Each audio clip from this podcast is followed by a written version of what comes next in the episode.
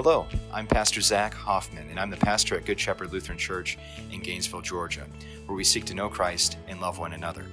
We do this by witnessing faithfully, transforming our homes into places where the Word of God dwells, and by investing in the communities around us. We hope that you enjoy this podcast, and if you'd like to join us on a Sunday morning, our service times are at 8:30 a.m. and 11 a.m. God's blessings.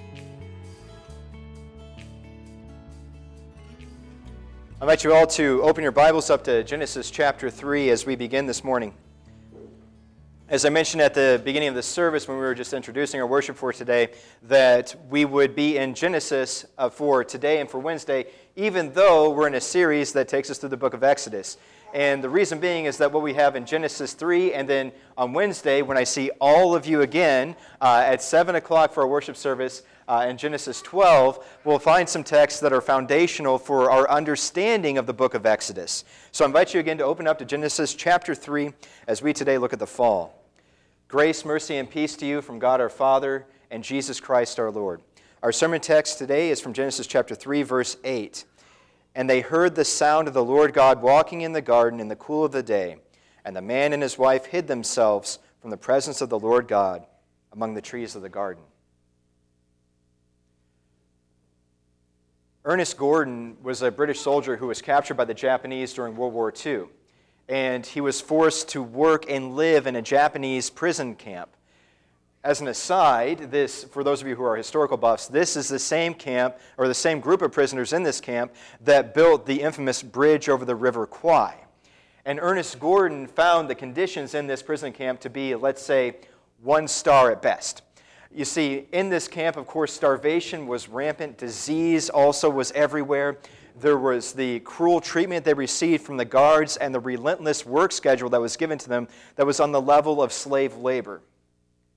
And I can't compare all those different sufferings and, and, evaluate each one of them individually or rank them, but I would have to imagine that the worst part of being there, or at least one of the very top worst parts, of being inside of that camp was none of those outside things. Nothing about not the way the guards treated them or the relentless work or the disease or the starvation, but one of the worst things about being there was the way that the other prisoners treated each other. You see, in this camp, there was this mindset of survival of the fittest. The, the dead were simply forgotten. The sick were resented because they were holding the group back. People did not share their food, they hoarded it. Everyone was working on their own, completely for themselves. They were just trying to survive. And so, in this camp, these men were separated from their leaders. They were separated from one another. And they also found a struggle against the work that they were called to do in this camp, Ernest Gordon and all these other prisoners felt most acutely the consequences of the fall. And we find the consequences of the fall introduced to us in Genesis chapter 3. We find that after Adam and Eve have sinned, they are separated from God, they're separated from one another, and yeah, they even notice a separation and a struggle against the very world in which they live. Adam and Eve were created perfect and they were placed in a garden that was also perfect. It was secure, it was peaceful, prosperous, and abundant. It was the place that they were to raise their family and make a home for themselves, and all of it was a free gift to them from God. But God had one command, and that command was to not eat of the tree of the knowledge of good and evil. And so the serpent was more crafty than any of the other creatures in the garden. And he spoke to Eve from that tree of the knowledge of good and evil. And he spoke to Eve alone. And I don't think we should read into that that Eve was somehow weaker or somehow more gullible or more susceptible to temptation. But the old rule goes that two are stronger than one. So if that's true, then one is always stronger than two, or one is always weaker than two. And so God spoke to Eve and Eve alone to isolate her from Adam in the conversation. And so Eve was tempted and she ate from the fruit of the tree. And immediately after she gave the fruit of the tree to Adam, who also ate, they both heard a sound that they had never heard before. It was the sound of their own conscience screaming at them that they had done something wrong and consequences were coming, so it's better it's time to better run and hide. And then they heard another sound, a more familiar sound, but they heard in a way that was far more terrifying than what they had heard it before. They heard the sound of God walking in the garden in the cool of the day. A sound that once used to be, I imagine, a great comfort is now a terrifying sound. So Adam and Eve hide. And this is the first separation. They think that the trees in the garden will cover and conceal their presence from God. Now, I know that that sounds silly to, to think that you can try and hide from God. But ask them in that moment of crisis whether they thought it was silly to try and hide from God. And while you're at it, you can go ahead and you can ask Moses. Moses, who murdered an Egyptian before he was called to be the leader of Israel, he murdered an Egyptian and he fled. Ask him if he thought it was foolish to try and run. Ask Jonah, who was called to go and preach to a people he resented in the city of Nineveh, if he thought it was foolish to run in that moment. And when you're done asking all of those people, you can go ahead and you can ask yourself. Because ever since Adam and Eve fell, we all have taken our turn hiding from God. We do it by trying to justify our actions, trying to frame things just right so that, you know, what we do isn't really all that bad. We are incredibly hesitant to make amends and to make things right with one another because that making things right begins with a confession that exposes the wrong that we have done. We have tried to build lives and find meaning and purpose in anything and everything but God. And in all of these ways, we have been hiding. Thinking that we can build things up around us that secure us and keep His presence away. But if you notice, God treats them not as an enemy in verse 9. And you can read along if you have your Bible open. Genesis chapter 3, verse 9 says, But the Lord God called to the man and said to him, Where are you? Where are you? Notice he doesn't say, Come out, idiots, which he could very well say. But instead, he says, Where are you? God here first reveals himself as a shepherd who seeks out his lost and sinful and shameful sheep. Where are you? This is grace to Adam to draw out his confession that God might heal. But Adam is scared, and he sees it as a threat. So he launches his own subtle attack here against God. Verse 10 says, I heard the sound of you in the garden, and I was afraid because I was naked and I hid myself. I was afraid of you, God. You startled me. You, you showed up unannounced. I wasn't ready for you. Why are you coming to me now, God? But God, ever the shepherd, continues to ask questions so that he might draw out the confession. And so verse 11 says, Who told you that you were naked? And Adam responds with the most direct attack now.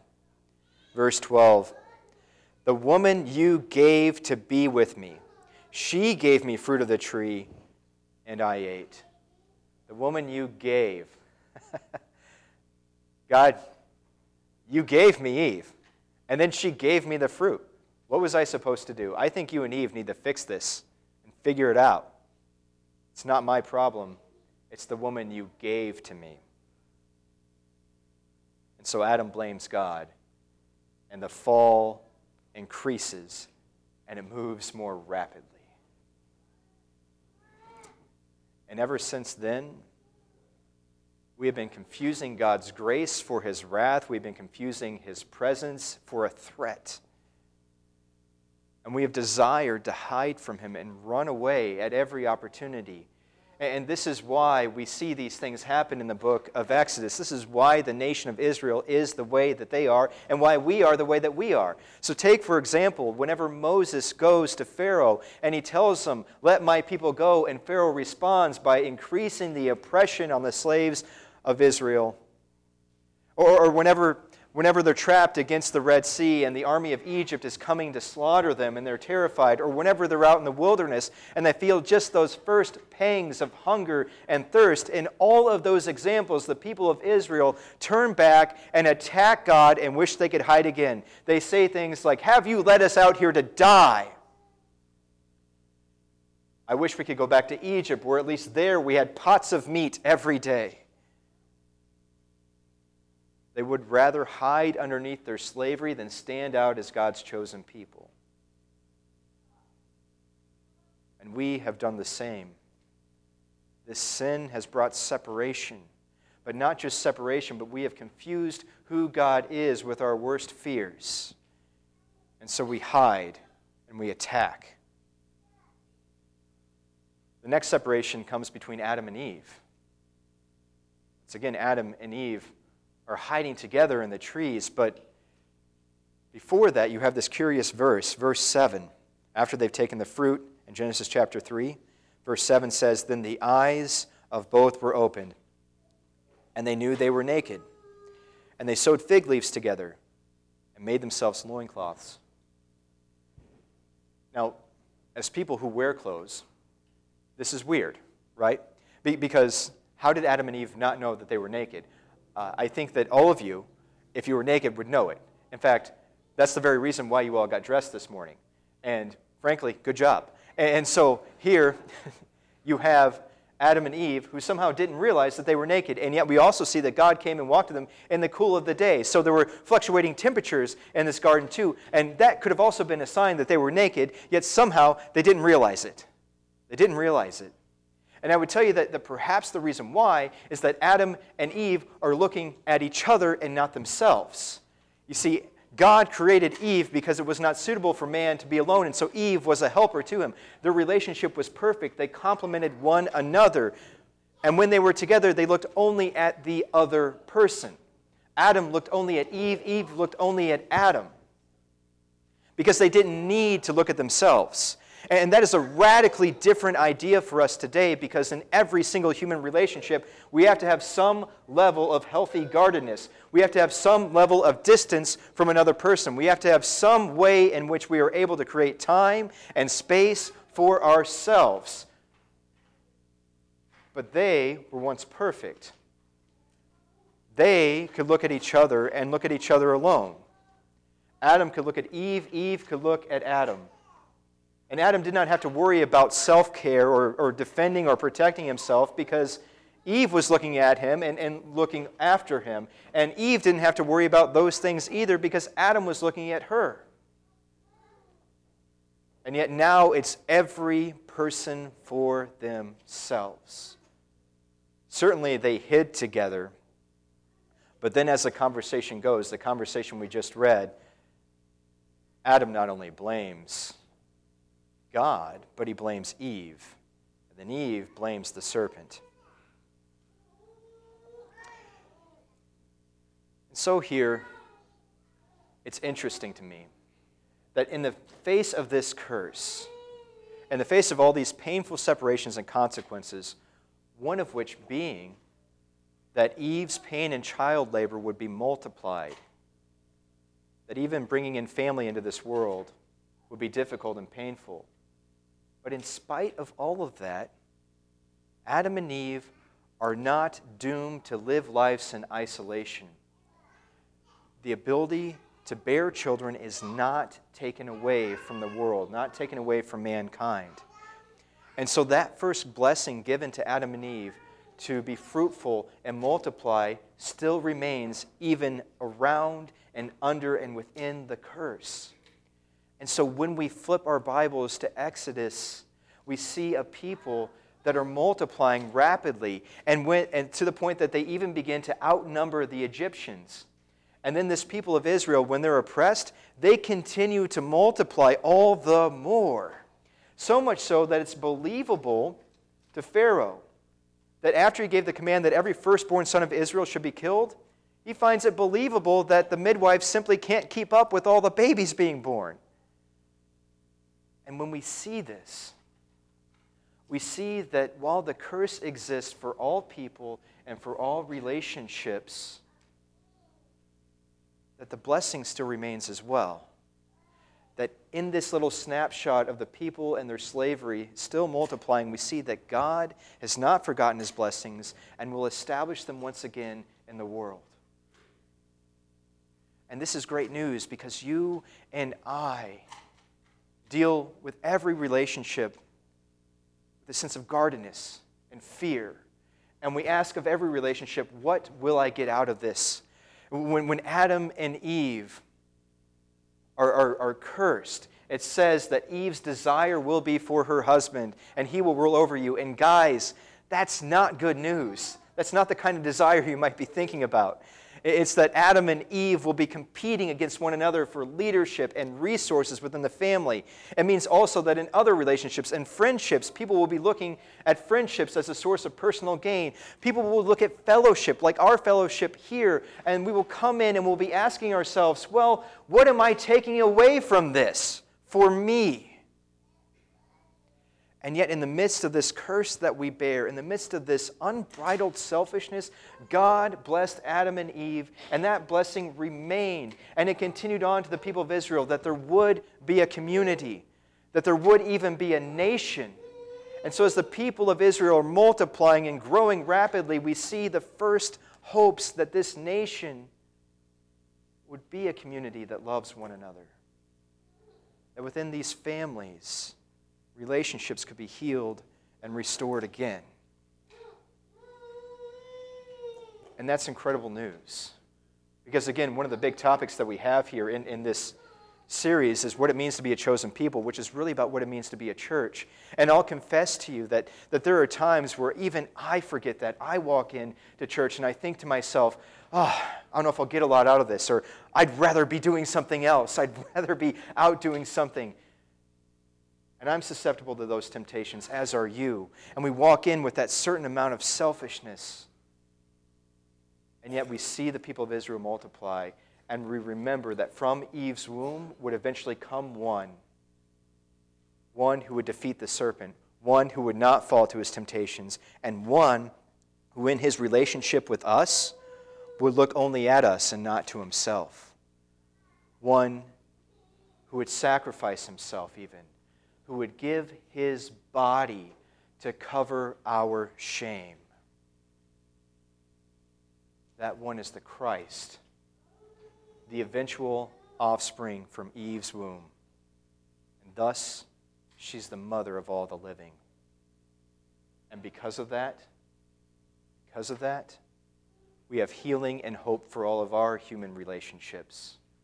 We can be a people that once again discovers the joy of not what I'm getting out of this, but instead the joy of being a people, the joy of being together, the joy of being a church, the joy of looking at one another in love. Christ would come eventually from Eve, and through his death and resurrection, the healing of these separations would begin. And finally, Finally, there's a separation between man and the world. God says, Cursed is the ground because of you.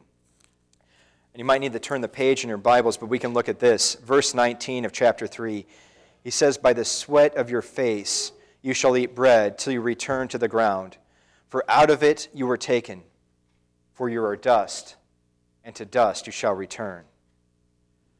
And away the land would make man its slave by hard labor, by sweat, and working constantly through many failures, man would be able to feed himself. That from the ground, through that hard work, through crisis and disaster and all of that he would, he would have to endure, he would be able to eat and live.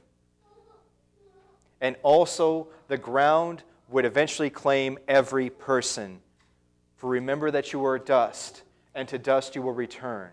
The ground would take man no matter how far he tries to run, no matter what he does to overcome it, no matter what effort he makes to live. Eventually, the ground would claim him. The ground would own him. The dust of the earth becomes the earth's graveyard here. And I find it funny then that as we look at the book of Exodus, the way in which God fed his people, because they go out into a barren wilderness where they don't have opportunity to plant and sow and do all that as they're traveling, and God provides for them. But he doesn't provide for them by saying, hmm, now your belly is full. I've just decided you don't need to eat food. You don't need to worry about that. Let's just take that part out of your day. That's my grace to you. Your belly is now full. Right? He doesn't do that. Nor does he take bread and put it on the table every morning. The bread doesn't just appear on the table, nor does he put it in their hands or in their laps. And all of these things God could have certainly chosen to do. But what does he do to feed Israel? He says that you will have bread that will form on the ground with the dew of the morning. That right on top of the earth's graveyard, they would find life. And not only that, but he was leading them into a land, a promised land that would be fruitful and abundant, while not Eden itself, Eden like. And as we consider this, maybe we think that the curse does not last for forever. Maybe what God is doing is providing a glimpse of something greater to come. And while those people could only glimpse it, we have seen it in full. Christ, who is exiled out of Jerusalem to die on a hill. Jerusalem, the place that was most Eden like, because that was the place where God was thought to dwell with man.